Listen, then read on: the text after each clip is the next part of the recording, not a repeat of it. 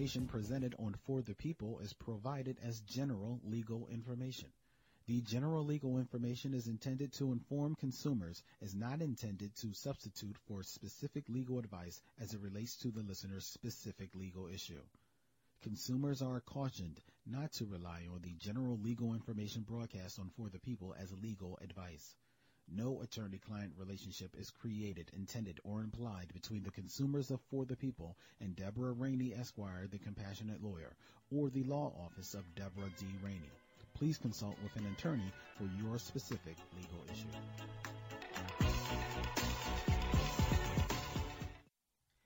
We the people, says the Constitution, created for creating solutions. However, we the people lack the understanding. Legal terms and conditions sound written on another planet. Our rights we take for granted, signing away our chances, cause we don't really know the circumstances. I swear I can't stand it. Then we're so demanding, quick to throw up a picket sign in the streets to exercise our freedom of speech, when the situation could have been avoided from the start if we the people conquer basic knowledge of the law. So this is for the people. Law in plain language, breaking it down for us in layman terms. Deb expressing her compassion and will for us to learn, not for a check, but to address how to win in these streets. This show is for you. This show is for me. It's for the people.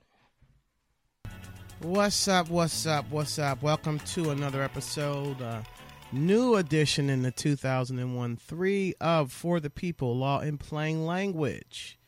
With me, Deb Rainey, your host, the compassionate lawyer. With me in the studio, simply the PhD candidate producer. Hey, producer. It's a new year. 2013, and both of us are dragons. So we're going to be looking for y'all to keep us going, keep us up.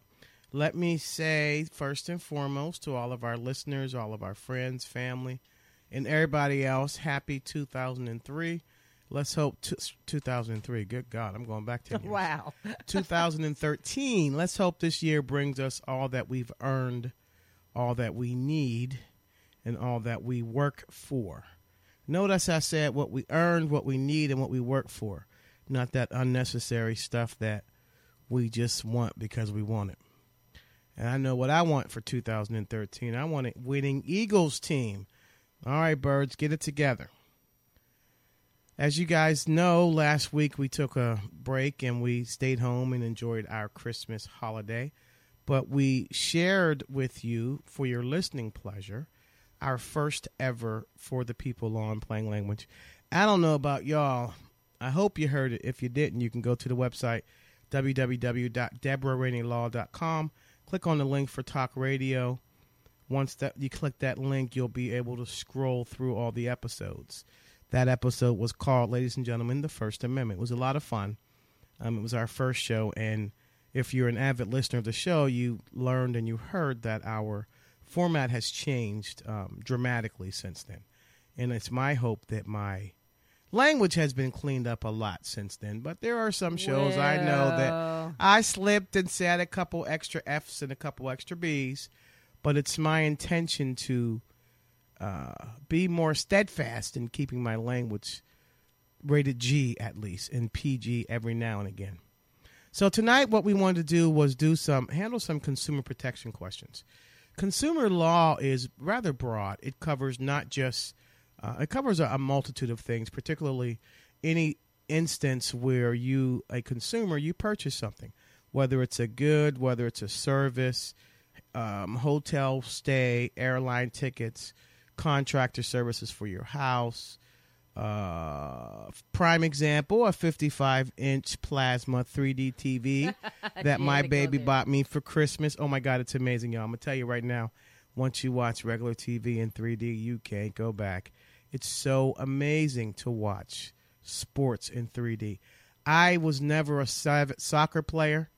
On DirecTV, ESPN is in 3D, and I watched the Los Angeles soccer team from the MLS get their butts whooped by the Team Real from Madrid, but it was so fascinating to watch it in 3D. Let's so just all say those that for the last week and a half, she's not left the sofa. all those um, products and services are cons- covered under consumer law. As I do every show when I'm preparing for a show, I do a little bit of research. I found a fabulous um, website that Uncle Sam runs, and it is www.usa.gov. But on, on that website, you can go to a link for um, a consumer guide, and the guide is called the 2012 um, Consumer Buying Guide.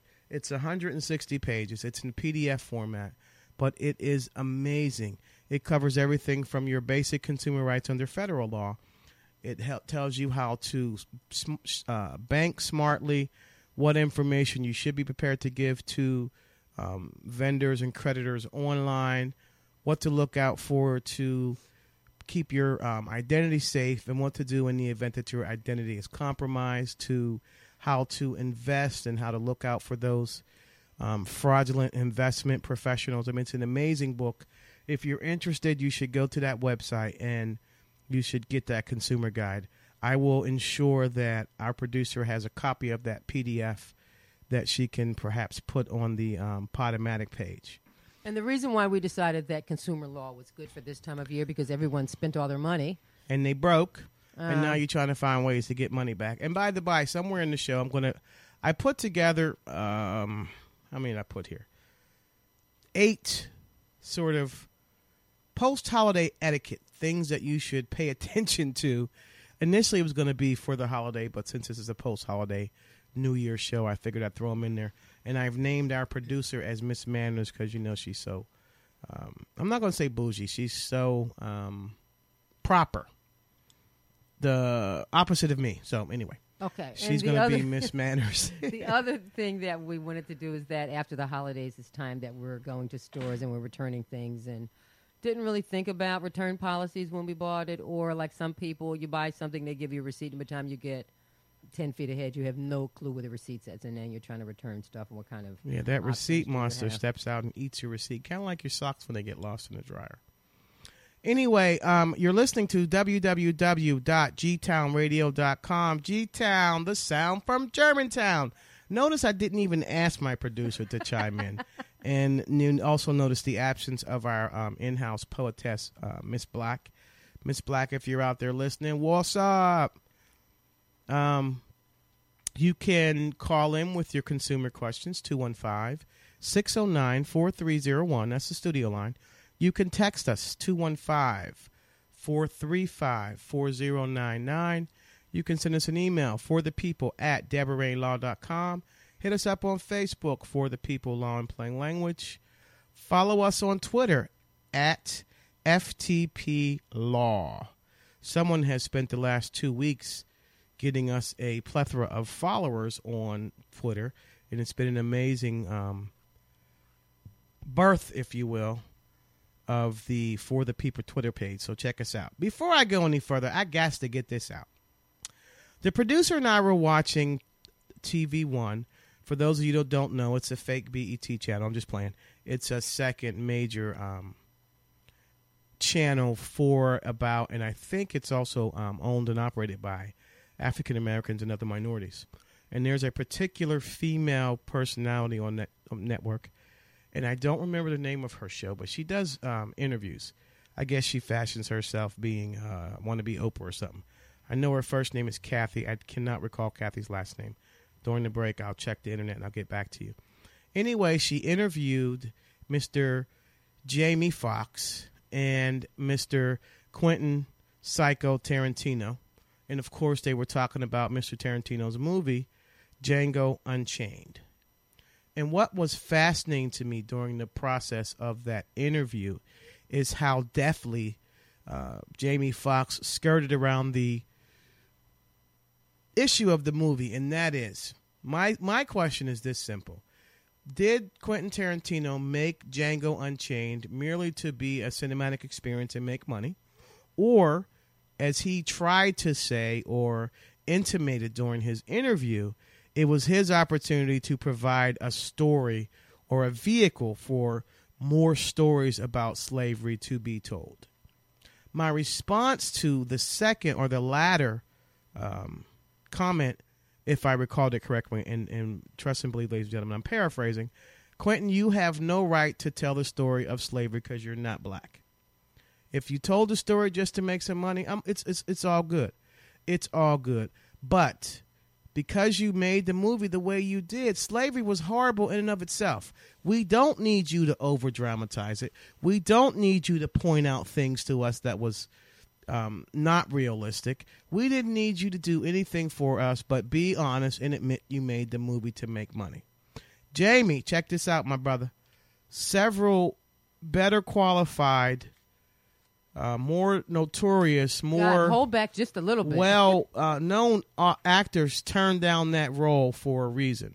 I'm not trying to tell you how to make your money be. I'm not tell, trying to tell you what kind of movies you should make. What I'm trying to tell you, though, is if you are going to be a part of a, a movie about something so horrific as slavery, you might want to think about the role you finna play. That's all I'm finna say. And by the by, ladies and gentlemen, Renee will not let me go see the movie. I'm not sure why she won't let me go see it. If you got comments about Django Unchained, if you've seen it, hit us up on Facebook. Send us an email. Send us a twit, Twitter, twit. What is it? A tweet? Send us a tweet. Hit us up on the um, text line. I would love to know your thoughts. I sent some. I did some stuff on Twitter and on our for the people Facebook page as well as my Deborah Rain Law Facebook page. Um, and I was trying to hold back and be a little nice in my comments, but I'm not sure I was so successful. So anyway, I had to get that out of there. During the course of the show, I'm going to throw the little eight um, etiquette points out there to you. Um, before we get started with the consumer protection um, information, we're going to take a really quick break. Remember, you're listening to For the People, Law and Plain Language. I am Deb Rainey, your host, a compassionate lawyer. With me is Renee, simply the PhD candidate producer.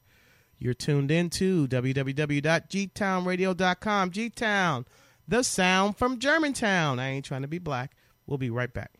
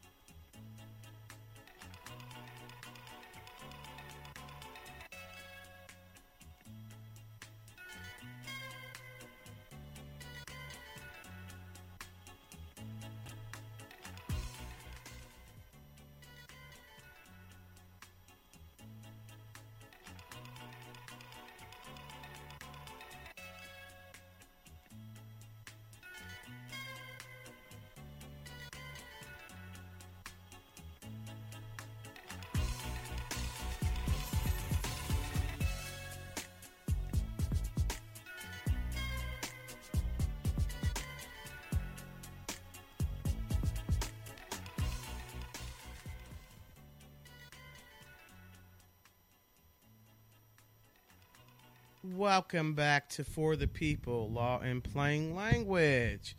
Once again, it's me, Deb Rainey, the compassionate lawyer, your host. Joining me in the studio as usual, simply the PhD candidate producer. Hey, Renee, what's up, baby? I'm good. I'm good. Thank you so much for my 55 inch 3D TV. Oh my God, it was amazing. It was so painful to watch my birds get slaughtered by the New York Giants in 3D. It was heartbreaking. However, I'll be happy to report that the Dallas Crybaby Boys and the New York Shithead Giants did not make the playoffs either. Nah, nah, nah, boo, boo. Andy Reid, you gave us 12 good years of football. We appreciate it. it. was we, 14. well, the last two years were not winning seasons. I said winning seasons. Oh. The 14 years you did in Philadelphia, we appreciate you. Even the Boo Birds who booed you all the time appreciate you. God bless you. God bless your family. Here's hoping that you're able to have a more balanced year in 2013. And all those football players out, all those football enthusiasts out there, we know Andy Reid will not be out of a job long. Jeff Lurie, whoever you bring in, you better make sure that coach can motivate these candy ass prima donna Eagles players. Eagles players, shame on you. You guys should look at that game Sunday and be totally ashamed. You should run somewhere, hide, put your head in the sand because y'all sucked. And you got fans like me who are constantly backing you, constantly backing you. You're not going to be able to play that many more games and keep these fans doing anything but booing you and throwing stuff at you. Get it together here. Redskins RG three. Good luck. Y'all gonna be y'all gonna be knocked out in the first round, but good luck to you. Anyway, back to today's show. We're going to be talking about consumer law. I want you guys to check out that consumer buying guide I told you about on www.usa.gov. Click on the link that says 2012 Buyer's Guide, and probably by the end of March, presumably, the 2013 Buyer's Guide will be out. And it says um, essentially it gives you all the information you need in order to pay attention to um, your rights and, your, and the responsibilities you have in those businesses and folks have who you interact with as a consumer. Part one of the book is called Be a Savvy Consumer. And in big red letters, it has Buyer Beware. Um, I'm hoping that the little noise I'm hearing in my headphones don't mean that you can't hear me because I'm getting static in my headphones. Can you hear me? I think that might be. No, I think that's all you. Okay, just checking. So the first part of the of a consumer, um, the first, what the hell am I saying? Strike all that that I just said. I'm tired of this now. Um, what I wasn't sure of, ladies and gentlemen, is the format for tonight. There's not really any specific sort of um, laws that we can tap into, like you do, like I can do with, say, personal injury with the different types of claims or child support, child custody, or criminal, because consumer protection encompasses a great deal of things, as I said on the other side of the break, from products to services, contractors, and the like. But what Renee and I intended to do for this show was to give you some ideas, particularly as it relates to the uh, gift situation. I know some of y'all, probably a lot of y'all, got gifts that you've no idea what to do with. Hell, you start probably still trying to figure out what it is and and if you haven't figured out what it is, you're trying to figure out what to do to get rid of it. Well, how to take it back, or how to take it back, because you know you ain't gonna have the courage to go to the gift giver and say, you know what, this was a very wonderful idea, but what is it, and what do I do with it? How many people out there would be bold enough to do that? I would be. Renee would be, I think. Would you, Renee? Would you be bold enough to go to somebody who gave you a gift that you haven't the faintest idea what it was or what you do with it and say to them, what is this? What do I do with it? Depends on whether I give a damn about the person. Wow, really? Mm. So if you care about the person, you wouldn't. No, if I care about the person. Um, Let's say, for example, to. you opened a gift that I gave you, and it was a Christmas album by Reba McEntire. Well, I would say they don't sell albums anymore. Well, they do call DVDs albums, smart Alec. and you got me what? A Reba? Reba Christmas album on DVD and you're not a big Reba fan. I would tell you. What would I, you I wouldn't say? tell you right then.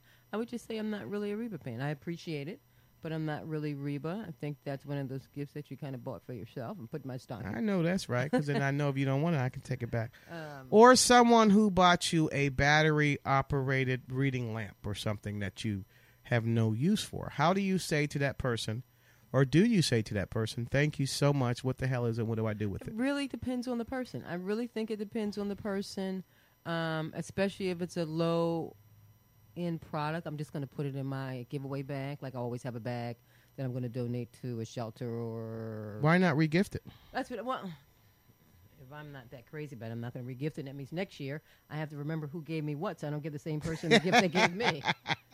So it's a lot easier to just um, donate it. I know a lot of you probably like me did some internet shopping. I was lucky and got 90% of my Christmas shopping done a week before Christmas online.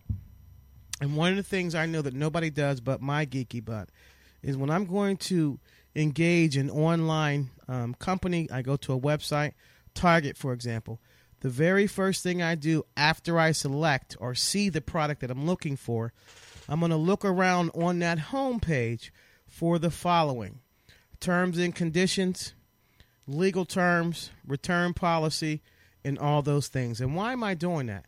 Because I want to know once I get this thing, what are my rights as it relates to this? If I get it and it doesn't work, for example, do I have to take it back to the store? Can I just pick up the phone and call the Target operator? Can I just shoot them an email? what are their policies and procedures that protect me and and or the person that I'm going to give the gift to. And for a store like Target, you also want to check and see whether you can return it to the store, whether you have to return it back online, and sometimes the, well, those things are always stipulated there, but in small language. But usually it says this item cannot be. And you need to look not only on those uh, links I was talking about, and that is terms and conditions return policy. When you click on the item that you like on most of the big websites, Target, Walmart, Best Buy, those places, you click on the item, it'll give you the specifications of the item. Keep looking down the page. It's going to give you if there's any special restocking requirements or things like that. It'll be on that page or when you go to put it in your shopping cart and you go to check out. And if you haven't seen it by that time, be wary, be afraid, go back to the bottom of the website where the, the other links are and look for those terms and conditions that relate to returns, return policies, certain items if you if you personalize for example, they may charge you a crazy fee just to return it because it's going to be harder for them to sell it once it's personalized. Um, And the other thing I would suggest is if it's not hundred percent clear in very plain, simple language, pick up the phone and call them. I'm looking at this item. Is there a restocking fee? Is it this? Um, and if it's an item that I know everybody else is charging a restocking fee for, and it's just not on there, I'm going to call them. But don't rely on just that phone call because at the end of the day, that's why it says buyer beware. You bought the product from them. If you have an issue with it, you're going to have the burden of proving that you followed all of their policies and procedures. Now, if you can show that there's nowhere on the website or somewhere conspicuous so that everybody can see it of their um, special policies, then I don't think you're going to have a problem but you're you have the burden the responsibility to go look for what those terms and conditions are i know that when i did the research for walmart target and best buy those big three each of their links were labeled differently target's links said terms and conditions legal conditions and it also said return policy walmart on the other hand their links were things like uh, 30 day return policy 90 day return policy and what's interesting in Walmart, if I remember correctly, you can do the thing called the uh, site to store. You order it online, and you can choose your home Walmart to go and pick that item up from. They don't stipulate on there whether or not you can um, call them, get a return tag, and send it back to them, or whether you just pick it up and take it to the store. If that's the case, and there's nothing on either of the websites that say that, my suggestion is if you have to return something, take it back to the store. Oh no, for site to store, you're taking that back in the store. You were taking that back in the store. But since there's no shipping it. legal terms to say whether or not you It- do, you take it back to the store. it would store. only pop up if you're ordering a large item. I'm talking about the legal terms, baby. No, but I'm saying if you're ordering an item and it's site to store and it's particular item that sometimes items items are shipped directly from the manufacturer. And I've done a lot of shopping. But that's not shop to store though. That's no different. ship to store. But sometimes on a ship to store item, if if it's a particular item that was sent that was sent to the store from the manufacturer, it will have special instructions where here are your return options. So if it's something there or something's going to be there, But but That's in where that gonna be. instance though, Walmart still has a duty to notify you of right? what that's that what I'm is. saying. When, when when you go So to take check it out to the store. it's it's it's going to say in there these are your return items, or it's going to say this cannot be returned to the store. It's it's going to spell it out. And it's important that all of you out there listening know whether or not you can return it to the store. And my suggestion to you is, as Renee said, if it's not spelled out clearly for you, look for those links, or like Renee said, call the customer service and get that information right away. I know a lot of stores now, especially Walmart and Target, for example, say you don't have to necessarily have a receipt to return items. I would suggest that you Whoa, Walmart that and you Target. don't just Walmart. when you no Target. says the same no, thing. Target says it. Both. Walmart.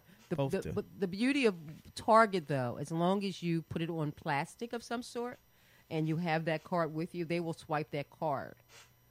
I know that I've been in Walmart and returned things without a receipt. So long as you're within a certain window, there's no law that says to what time you have to return it. You're gonna But I've returned things without receipts to Walmart and they put it back on my card. So I don't know. I'm not telling you don't save your receipt. I said that to say hold on to your receipts. Don't get rid of them. If you lose them and it's a gift that you were given, I would reach out to the gift giver and find out where they got that item from if you need to return And it. what this- because the- not everybody includes receipts with their gifts. and, that and this buy. is the problem if you don't have a receipt. If you don't have a receipt, a couple things are going to happen. You can expect to get a store credit, and you're going to get the last markdown price. And- and because what does that can't- That means that you bought this and you paid $150 for it, and so now after Christmas they're having 70% off. You're going to get 70% off. That's what you're going to get back because you don't have any proof to say no. I paid the full 200 or 160 or whatever it was. You're going to get that last marked and I price. know you would rather get your one seventy five than to get that thirty dollars that they marked it down to. And nine times out of ten, they're going to put it on a gift card. So it's really important, notwithstanding, never mind what the stores say about not worrying about having your receipt. Make sure you have your receipt. And as Renee said, if you bought it with, say, a gift card, uh, MasterCard, Visa, whatever it is, make sure you maintain that card. I know a lot of times, especially when it comes to gifts, the people that give you the gift don't always give you the receipt. I live with someone who is a number cruncher. So when I buy her gifts and I wrap them, I will stick the receipt inside the bottom of the package because that's the next thing she's going to ask for two days after she says, Oh, I like the gift. Two days later, you got the receipt. Well, the- so uh, I the- learned the hard way to make sure if I don't put the receipt with the with the present, I hold the receipt. I put it somewhere where I'm not going to lose it, especially if it's a gift that I'm not sure she's going to really appreciate. Because you know, when you have someone who has everything, it's really hard to figure out what to buy them. Well, the other thing that you need a receipt for is sometimes if you bought a coffee maker or something else that's under warranty, even if it's manufacturer's warranty for a year, when you call them and go, ABC company, whatever the company is, I got this as a gi- gift. Do I purchase it for myself? It's broken, and they're going to say, well, we need some proof of purchase that it's under the one year or two year warranty, and they're going to want a copy of that receipt. And So- keep in mind whether or not the warranty is still in effect, the initial burden is on you to know that. I'm not talking about burdens as in a court of law. I'm talking about when you pick up the phone, like Renee said, to call that manufacturer and say, like Renee bought me less than three months ago, Mr. Coffee Maker, and all of a sudden it just stopped making coffee. Fortunately, I have four or five coffee makers around the house, so I can just switch them out. But we need to look for our documentation to make sure the coffee maker is still under warranty so that we can get a replacement or get some sort of credit or money back for the product. There's no rhyme or reason to today's consumer protection information consumer information. It's just a matter of making sure that you understand and you're prepared and you know what to do if you find yourself in a certain situation. Um, another thing that, that I wanted to make sure that I brought up is when you're when you're shopping online for stuff, what do you do to protect your credit card, your debit card, or whatever credit card you're going to use to pay for that item? What are some of the things that you can do, some of the steps that you can engage in to protect yourself? I'm going to ask this question to Renee because she is one of the few people I know who is a shopping online expert. I mean, I've I've seen her call some of the stingiest companies out there, annoy the hell out of them to the point they give her whatever she wants and then something else. So, Renee, when you shop online and you use your credit card, what are some of the steps you take to protect yourself before you willy nilly give up your credit card number or your bank routing number, for example? What are some of the steps that you take before you input your information on that website? I'm going to say two things. If anyone wants to call in, our studio number is 215 609 4301 if you have um, a point of view on this topic. What I do is, and I shop on online all the time. Oh, no. I would say what I do if it's not, and, and I shop at Amazon a lot because a lot of companies, whether it's J.C. Penney's, Target, they all have some link in with Amazon because you look at who it's being shipped from. But if I'm not on a company that I know, like at J.C. Penney's, and I never go to these sites via link, I always type them in directly. And I explain never- what you mean by that. um, I get an email or something that says, you know, this is Amazon or this is not Amazon, this is Walmart or Target or whoever it is, and um, I'm sorry, my That's phone, Renee's phone talking. My text messages are read out loud to me, um, and Deborah's trying to get it to stop talking. Sorry. So if I'm not at a site that I know, um, it's some other. It's a site that I'm just not familiar with. They usually have a PayPal option. I opt for PayPal. I do not give them my credit card information. I don't give them my banking number. I go to PayPal because I know PayPal. I know that I have. I know that uh, they have buyers' rights on on PayPal. Um, I've successfully, without much effort, just said, "This is what happened. I gave my money. This is what I got. It was crap. It didn't get here. It was broken, and PayPal takes care of it and gives me my money back." So, if it's most importantly, if it's a site that I don't know, I always use the PayPal option. And speaking of that cons- 2012 consumer buying guide that I told you guys to check out on www. What did I tell you to go to? USA capital U capital S capital A dot gov. Click on consumer buying guide. On page three of the consumer strike that it's not called the consumer buying guide. I suck. It's called the Consumer Action Handbook. It's 160 pages. It's in a PDF format and it's fantastic. Page three in big black, big, big, blah, big red letters. It says, "Quick tips for avoiding fraud. Don't give out personal information. Anyone you don't know who asks you for your social security number, your birth date, and other information for no earthly reason, don't do it." And even if it is for an earthly reason, you don't give personal information out to um, Deborah's been well, we both have been home and off for the last week, so um, and I've been watching my 3D TV, by the way. right and decided that she and I work from home, so I'm used to just ignoring. I the watched telephone. Batman: The Dark Knight Oh my Rises. god! We watched Jaws 3, the old one in 73. it was a horrible. Imagine a bad movie with bad cinematography, then make it in 1973. Bad cinematography in 3D. It was awful. Sorry, I digress. Go ahead. What was I saying? I have no idea because I was talking about the 3D movies I that we watched. see that Um, I put that don't give out personal information Ah, for a reason. That's that's my point. You go online to buy something and someone asks you for your PIN.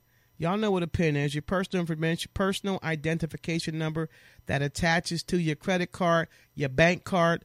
There is no earthly reason that they need your PIN. In order to go to your bank, ask your bank to honor this money based on your account information, they do not need your PIN.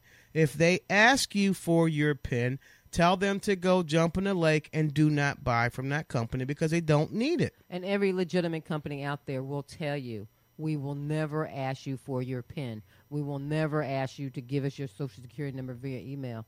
So my point was, by Deborah being off, um, I've learned to ignore the phone during the day because I work at home. Because during the day you get every telemarketing company in America calling you.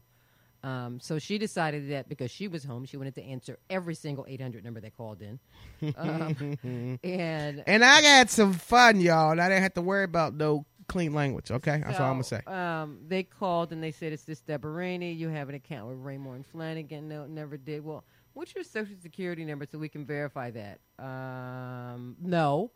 What's The- your address so we can verify that? Uh, no. The clean version of the response that I gave when they called earlier today was, again today. I mean yesterday. I apologize.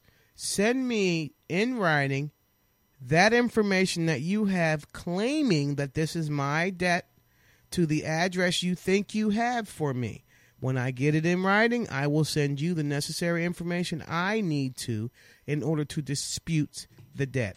I say this to say one, the debt collector has the initial burden to show that the person they're reaching out to is in fact the person who has the debt.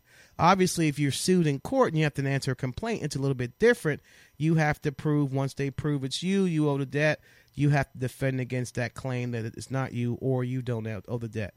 In situations where you have debt collectors calling you, this is so and so calling from. It was funny because they called the house saying they were calling from the law firm of Blue Blue Blue. I don't give a crap. I've never had a Raymour and Flanigan account ever in my life. I've told you with over the last five days that it's not me. Stop calling me. Well, the well give I- us the last four. of you. I'm not giving you nada. I will give you my attorney ID number and my office number, and you can fax me. And I gave my fax number actually to the office and said to them, fax me this information that you claim you have to show that I, Deborah D. Rainey, have this debt, and I'll respond to it. Well, the gentleman I talked to said, "Well, you already said that Deborah Rainey resides at this address," and I said, "Yes, but guess what? There's more than one Deborah Rainey in the world."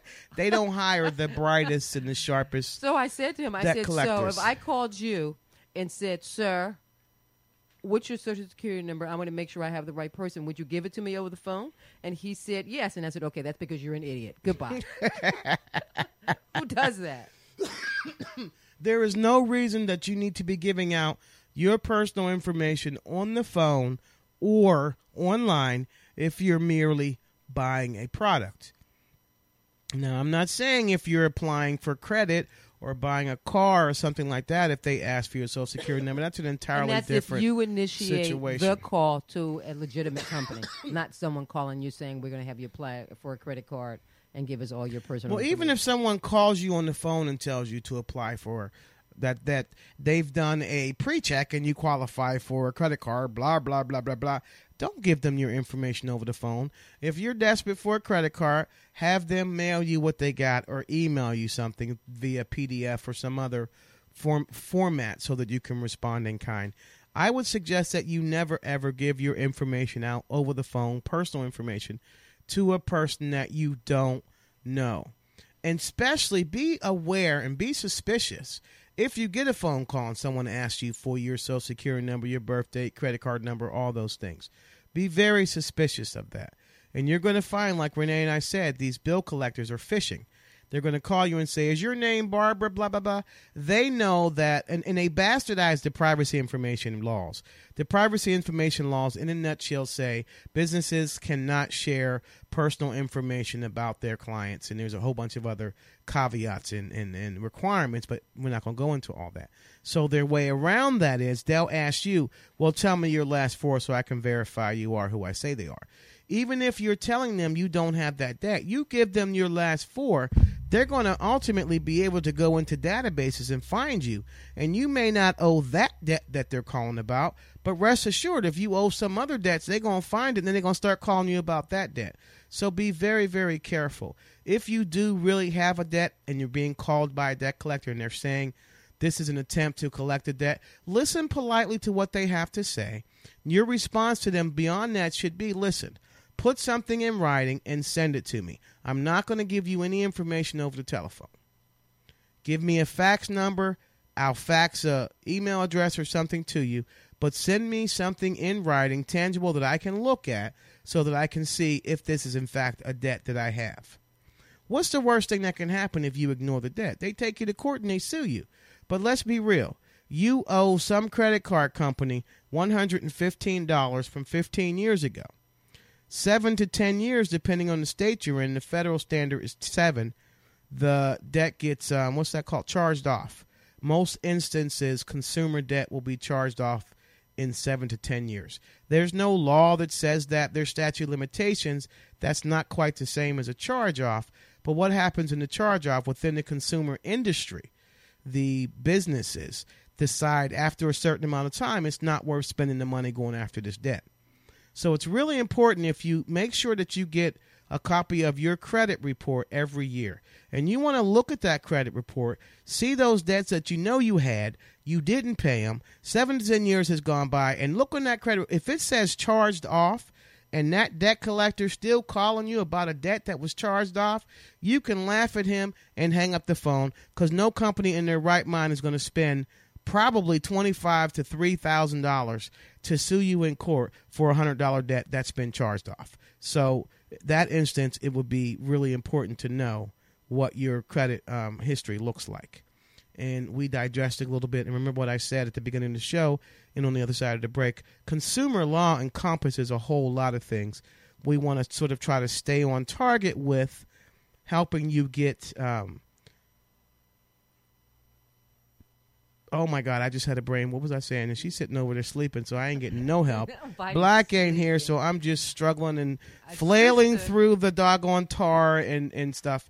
If y'all have a is question, you want to join in, you want to pipe in, you want to share some of your consumer horror stories, hit us up 215-609-4301. Text line is 215-435-4099. Email for the people at DeborahRaineyLaw.com. Facebook for the people, Law and Plain Language. Twitter at FTP Law. Wow. I did real good, didn't I? We've been um, talking about consumer law, giving you some ideas. Please make sure you go to the website www.capitalusa.gov. Click on the 2012 Consumer Action Handbook. It is fantabulous. Page two of the um, handbook entitled Part 1 Be a Savvy Consumer in big red letters. Buyer, beware. And it's really interesting check um, information they're giving you here. It says to avoid problems, make better decisions, decide in advance exactly what you want and what you can afford. Do your research, ask family, friends, and others you trust for advice based on their experience. Gather information about the seller and the item or service you're purchasing. Purchasing, excuse me. Review product test results and other information from consumer experts. All right, now look, I'm not doing all this product test results and consumer stuff. Oh my God, I know Renee. And when she was deciding on getting me that TV, I guarantee you she went to every consumer review website she could find, read every consumer review article on every 55 inch plasma 3D TV she was contemplating. And what is that one geeky egghead scientific website you go to for your reviews? It's called Geeky Geeky something. What's it called? Well, there's probably about six, seven. What's that? main? There's one that you really liked that you were telling me about, and it was Um, making me cry because it was so boring. Well, there's a bunch of them. I mean, you have PC magazines, a whole bunch of them. She actually does read the PC Magazine review um, websites, ladies and gentlemen. So, if I mean seriously, in all seriously, no, if you if you are interested in, in doing the um, reviews and getting ideas about products and services and the like, I would suggest that you do what I do every now and again when I do research on a product. I'll type in the name of the product and I'll put reviews in my browser. Exactly, and that's that's really And all you everything pops up. You have to be careful though, because sometimes you get those scorn buyers, and he or she is the only one out of two thousand reviewers who gives it a negative seven stars because somebody hurt their feelings. Well, this, this so is, this just be thing. savvy when you're looking at I research it- reviews. I think for most of the major sites like Amazon, even Target, they have the user reviews. Right. So, and they actually go in depth and have the user review of the product that you're looking at. right, exactly. So when you go down, they'll say this is crap, this is good, and you can kind of read through them and see whether it really works for what you're looking at. And for. what's shocking is the big guys, Target, Walmart, Best Buy, Staples, they actually include the bad reviews. And and that's pretty bold. I think that's pretty bold and it shows that they really are serious about putting a good product out there. Um, one of the other warnings that you get on this Be a Savvy Consumer Part 1, the consumer handbook, in red it says click check for recalls. Recalls relate to things like cribs and cars and even actually electronic devices and the like. Nine times out of ten, if there has been a recall on a product, you can put that into your browser and put in recalls. Or put in the name of the company who made the product and put recalls next to that. The age of the computer is just amazing. And if you don't have a computer at home, then that means you can't hear me, so I can't. I'm just kidding. Go to your public library. Every public library in every city, hamlet, village is going to have internet access. They may require you to get a, a library card, but do that. There, with with the advent of the computer and all this information available out there, there is no reason that we aren't more tech savvy. And let me say this to you: I know I've gotten over the last six months from these. Um, I belong to a bunch of legal websites where lawyers can um, become a member and then respond to consumer questions on a, a public forum. As a result of my membership on a few of these forums, I've gotten these emails. One in particular, I remember. It's from some lady who claims she was a doctor in Ghana and that she had property here in Virginia somewhere. She needed to retain an attorney to represent her interests in her property in Virginia. Well, um, what do you think made me twist up and my ears tingle? Um, when you email me, it says Pennsylvania attorney ID number. Why would you be contacting a PA lawyer for Virginia property?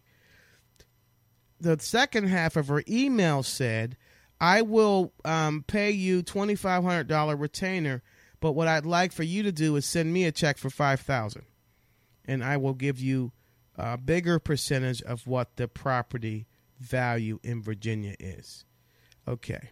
Renee and I go through this through certain things, and I look at her and say, "Do I look like Boo Boo the Fool?" How many times have people read emails that seem too good to be true, and because they're desperate, they're in some kind of crazy headspace, they fall for the nonsense? Ladies and gentlemen, what the hell makes sense in someone telling me they're gonna they were gonna send me a twenty five hundred dollar retainer, but instead, if I send them a five thousand dollar check, they will give me a bigger piece, a bigger percentage of the property that he or she had in Virginia. That don't make no sense. Why am I saying all that? And what the hell does that have to do with consumer information? Well, a new thing that's starting to happening happen a lot. Folks are getting checks in the mail written out to them.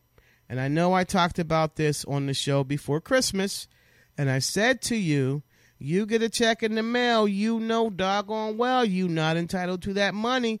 If you spend that check and that check turns out to be fraudulent or otherwise wrong, you are saying by signing that check and cashing it, you are willing to accept the consequences that are going to come. No different than all your other consumer stuff. Don't be stupid. Be smart, be alert, and be aware. How did we get on stupid? Um, because I was thinking about that check thing, and it still burns me up. But there are people right now facing criminal charges because they signed a check, knowing damn well they weren't entitled to the money. So I am. Oh, some of the names of the the geeky egghead websites that Renee goes to for her searches Well, the, are the first one's CNET. CNET. What it that stand for- for?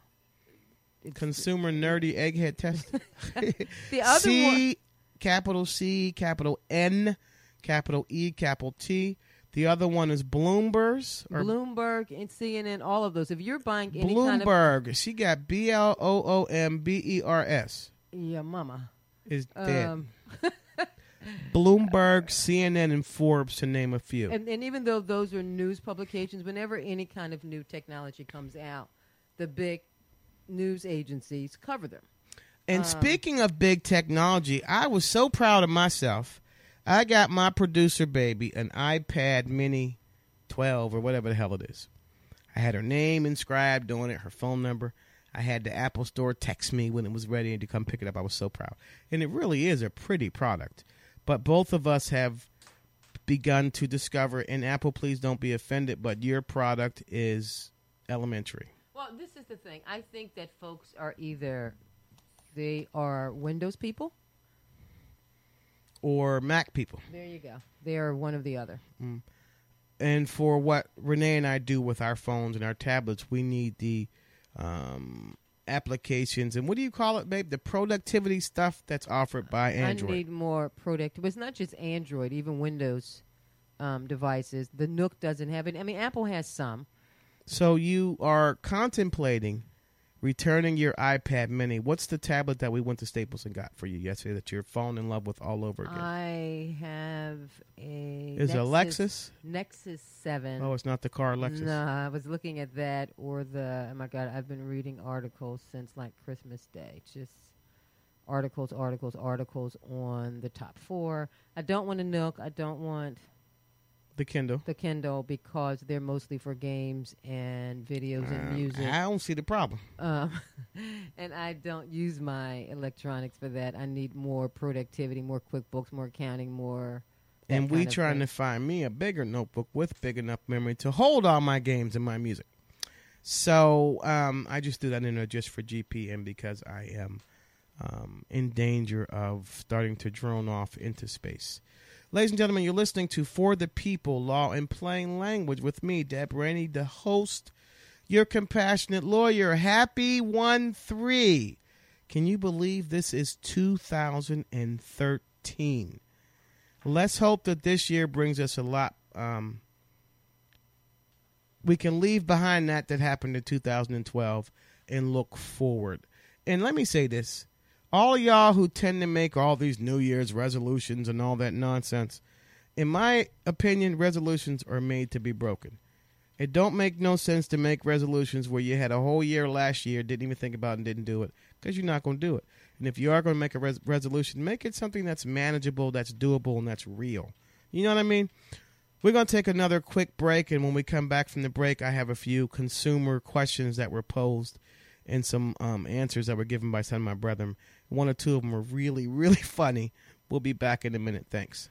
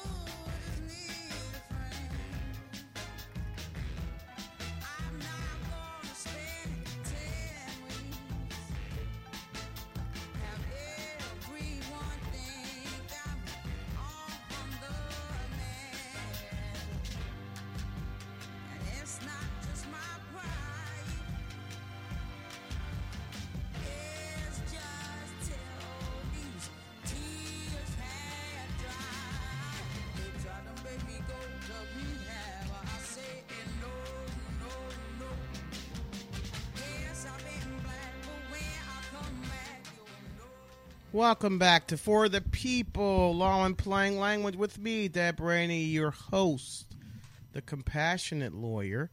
With me in the studio is the PhD candidate producer. Simply, let me get that right. The PhD candidate producer. I think we're going to have a contest one year that says, "How did she get that name?" We're talking about consumer, the generic umbrella term of consumer law. We're giving you information as it relates to some of your rights in being protected as a consumer. On the other side of the break, I told you about the United States government's consumer um, handbook. It's called the 2012 Consumer Action Handbook.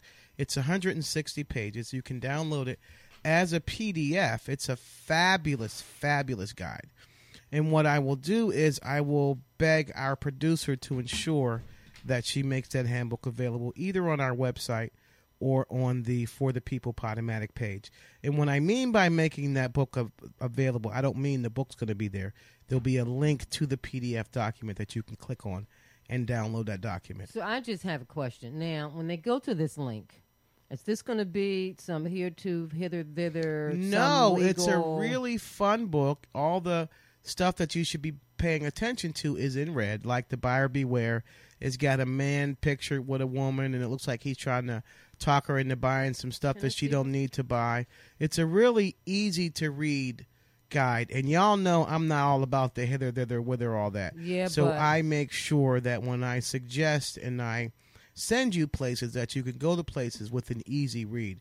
It's very well written and it's written to us lay people, and that's And- why I like it. And, and as a lay person, she said us. I'm, I'm not sure why she threw us in there. Her with the lay person. Because Anyway, even as an attorney, I'm not trying to read a whole bunch of, of legalese. All that's going to do is get me fired up and find a way to get through it. But as a consumer, I want a quick read that I can understand and, and, and, not have to put on my lawyer I am hat. looking at it, and it is in big red letters. It says "Buyer beware before you buy." Service contracts, extended and it gives you certain parts of the page. It'll be in red, giving you some do's Right, and don'ts. It's right. really It's- well done. It says check here for recalls, product safety recalls, ATM and debit card. The best part about it is you can it's it, it's almost an interactive document in that you can go through the table of contents, find that chapter that interests you, banking, um, investing, identity fraud, click on it, and you can go right to those pages instead of um, thumbing through the entire document. Right, and, and, I just printed off the pages of stuff that I wanted to talk about tonight. and I do have to say that it's it's it's a quick read where you're not going through. Oh my God, I got to read like 15 paragraphs or not paragraphs, 15 pages on this. It's short. It's to the point. You can find quickly um, whether it's credit card offers or some of the other things are on here. It's really a quick read where you can just kind of click on it. There's a couple bulleted items and you're good to go. It's called the 2012 Consumer Action Handbook. It's put out by the Consumer Protection Agency of the federal government. The website to go to, and this is a long website for the link, is www.usa.gov slash, and that's, that's the backslash, topics slash consumer slash consumer hyphen action hyphen handbook. Don't go through all that. Give us a day or two to get the link put up on either my website, DeborahRainLaw.com, or the For the People Podomatic page. If you got some comments or some questions you want to share, hit, hit us up at 215. Hit us up and hit us up too. 215 609 4301. Hit the text line 215 435 4099. Email for the people at DeborahLaw.com. Facebook for the people law in plain language. Follow us on Twitter at FTP Law. Here's an interesting question that was posed by a schmuck in New Jersey, and I'm not so sure that this is a question in the sense and in the way that questions are uh, provided. You decide. Here go. I ordered one item and was billed for one. The shipment invoice indicates one item, but there are in fact five of the same item identical. What are my obligations with regards to the other four items? The one I brought, the one I bought was $300. I live in the US. This person asked this question in New Jersey. Huh. Renee and I were talking about that in the car on the way to the studio. And I'm going to say right now, my first thought was, why would you even ask that and put that on a public forum, you schmuck? The good person in me says, good for you not being sure of what to do. Legally, does he have a he or she have a responsibility to that vendor? Well, unfortunately for him, he does or she does. And why is that? Because the contract he or she entered into with the company was for that one item he inf- he or she in fact paid for and was to receive that one item. So legally, he or she has no right to hold on to those four additional items. And this is not, this is sort of similar to that check thing that I told you about. We talked about on the other side of the break. And that was what do you do when you get a check sent to you in your name from someone you don't know for money you have no idea why you're getting it and you know that you didn't earn it? What's your responsibility, your obligations? In this instance, where he got the four identical items, he only paid for ordered and was invoiced one, he should return those four items to the company. But, but you do not have to spend your own money to get those items back to the company. I would suggest you pick up the phone and you call them and say, hey, this is invoice number thus and such. I ordered this product. You sent me for by an error. I have mine. I'm cool. Send me a return label, something so I can send your four back to you nine times out of ten, the company probably didn't even catch the mistake. Christmas time, people make mistakes. Companies make mistakes all the time. They're really going to appreciate. They might say to you, "Hey, keep them. We don't need them." Or they'll say, "Well, we thank you very much.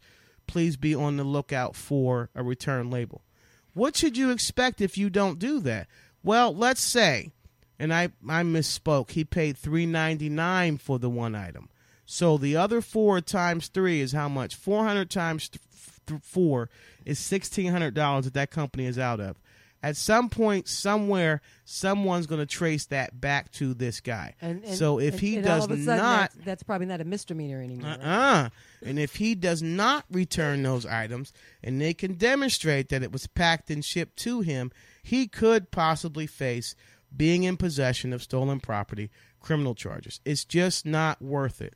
So when I was joking in the beginning when I read this question, I didn't mean it the way it sounded. I think it's laudable, admirable, and very smart of him or her to seek um, legal advice as to what his or her obligations are.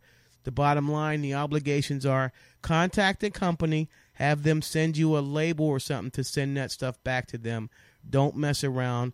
Later on, you may or may not, you could find yourself facing criminal charges.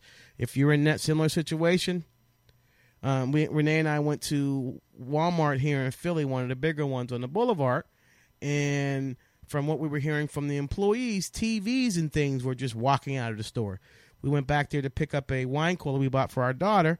Some guy was waiting from, at the store to site site to store location in the back of, of Walmart and was about to walk out of the store with two TVs, even though he only paid for one. And guess what would have happened had he gotten out that door? Er, they would have called the popo. He would have been placed under arrest for theft, unlawful taking, receiving stolen property, theft by deception, securing the execution of a document, and a number of other misdemeanors. It's just not worth it.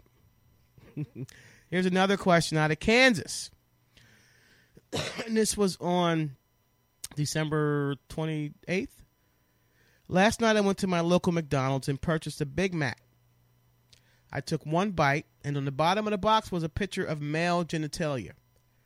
I can't tell by this question whether it's a picture meaning someone snapped an actual picture of a person, a male's penis, or if someone actually drew it, like doodling on the bottom of the Big Mac um, box.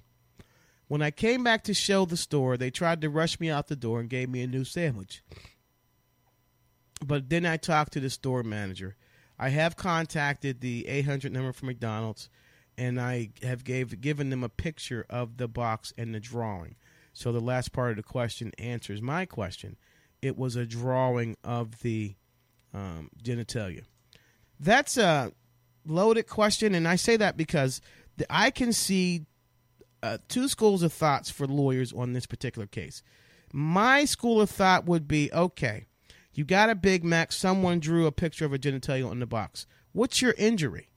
How were uh, other than being offended, and if you're a male, you got genitalia. Why would you be offended? If you're a female, you've seen genitalia. Why would you be offended? Don't take that the wrong way, listeners. I just don't see this being worth some money because you're going to scream and holler and say you were offended by that penis. But is that offense that you got worth you putting out almost probably $2,500 just to retain an attorney and in turn not get any money or possibly get a smaller amount of money or barely break even at the end of the day because McDonald's may or may not settle this? The other school of thought of lawyers that I see is someone saying something like, well, if they were brazen enough to draw a picture of a genitalia on the box, you don't know what else they could have done to your food. If someone drew that on the bottom of your box, they could have done something else to your food. Reach out to a per, an, an attorney who specializes in personal injury. And you probably would find a, a whole bunch of lawyers willing to take on the case because it's McDonald's. And McDonald's is a billion dollar corporation. Lawyers out there would be willing to take on your case just to, I don't know, make a name for themselves or try to get you a little something, something if you were to bring a case of, like this to me, I would sit there first and have you explain to me what your injury is and what do you think it, it would take to make you sort of whole or come back from or um, get past this injury. I'm just not sure. So that's the answer to that question. There's two schools of thought. If you whoever wrote this, reach out to an attorney and find maybe you'll find um, an attorney in that second school of thought, or maybe even in my school of thought. But that's my two cents on that piece. Next question. I was on the Sears website. They posted a price in error. Do they have to honor the price that they show on their website? That's interesting. And I think for simplicity purposes, this listener probably wrote, went on the Sears website, was looking for a particular item. It was priced and advertised at a certain price. They went to the store to get it, and it probably wasn't as cheap. Well, do you have anything coming to you? No. It's merely Sears telling you what products they have, what price you may or may not um, pay for it. And remember, on that most of these websites, on all of them, I should say, there's small print down on there. We have a right to change our mind without notice, change prices, and the like. Can you sue Sears for having the wrong price? No. Not based solely on this question posed that I read to you. No, you don't have, and you're not going to be successful in suing Sears just for this. And I guarantee you, any lawyer you go to is going to say the I same thing. I was just going to say, and even if some lawyer took the case, you would have to pay them.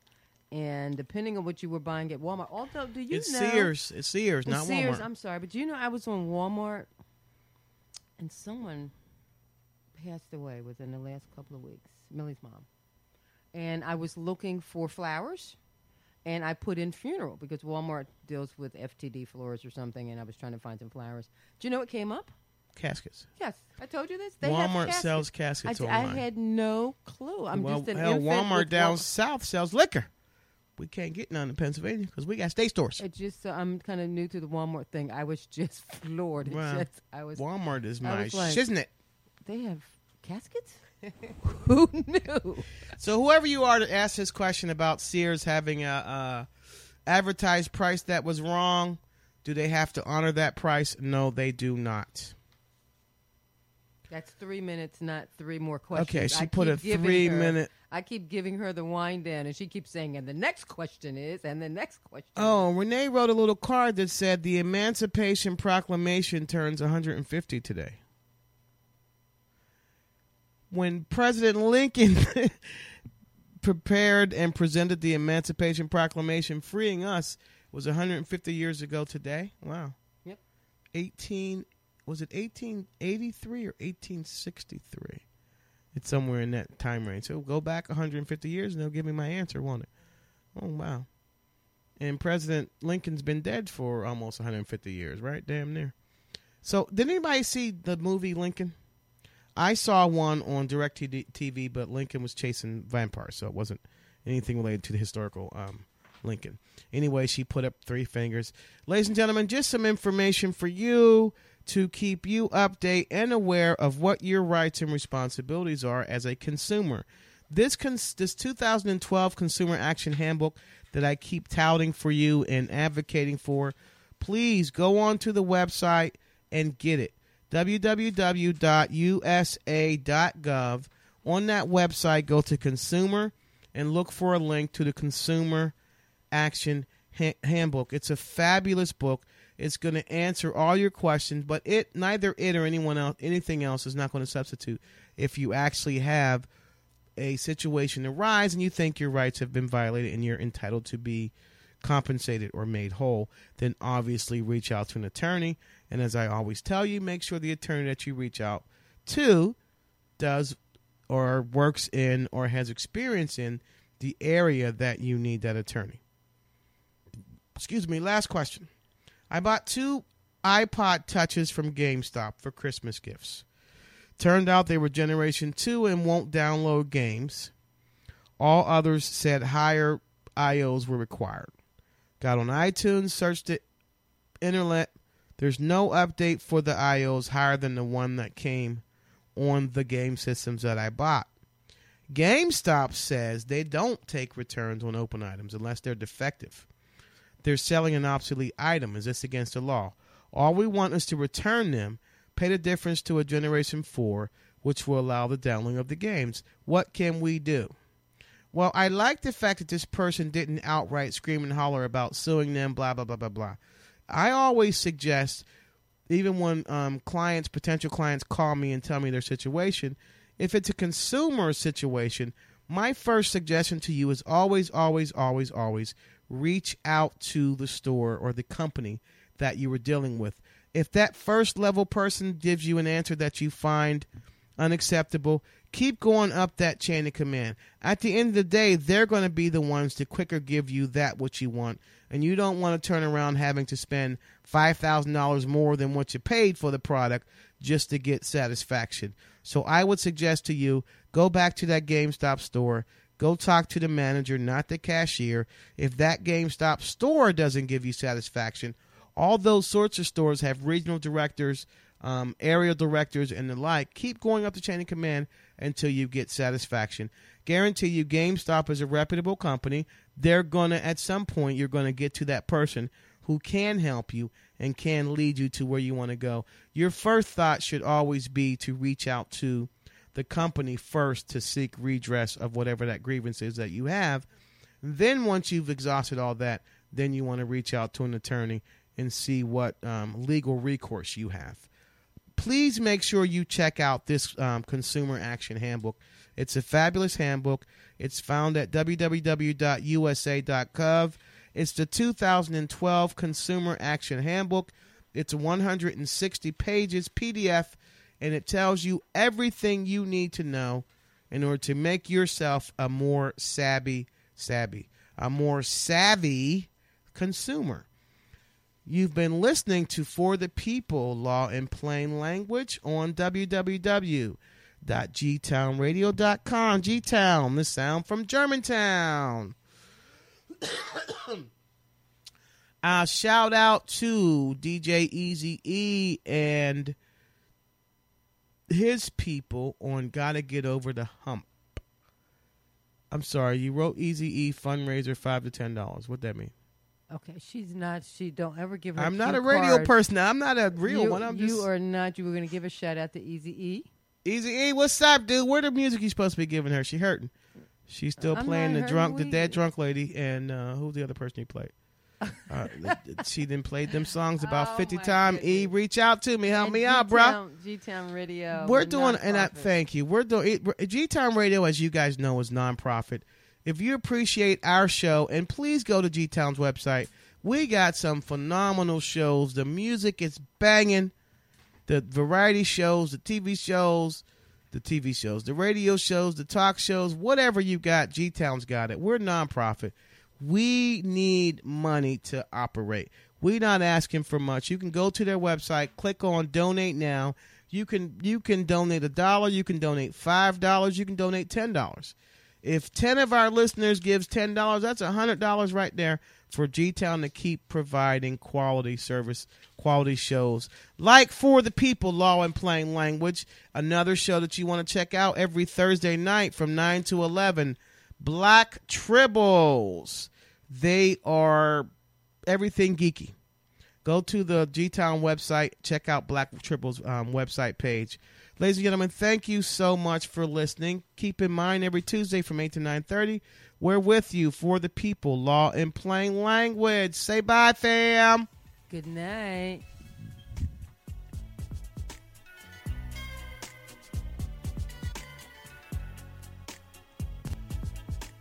Information presented on For the People is provided as general legal information. The general legal information is intended to inform consumers, is not intended to substitute for specific legal advice as it relates to the listener's specific legal issue. Consumers are cautioned not to rely on the general legal information broadcast on For the People as legal advice. No attorney-client relationship is created, intended, or implied between the consumers of For the People and Deborah Rainey Esquire, the compassionate lawyer, or the law office of Deborah D. Rainey please consult with an attorney for your specific legal issue.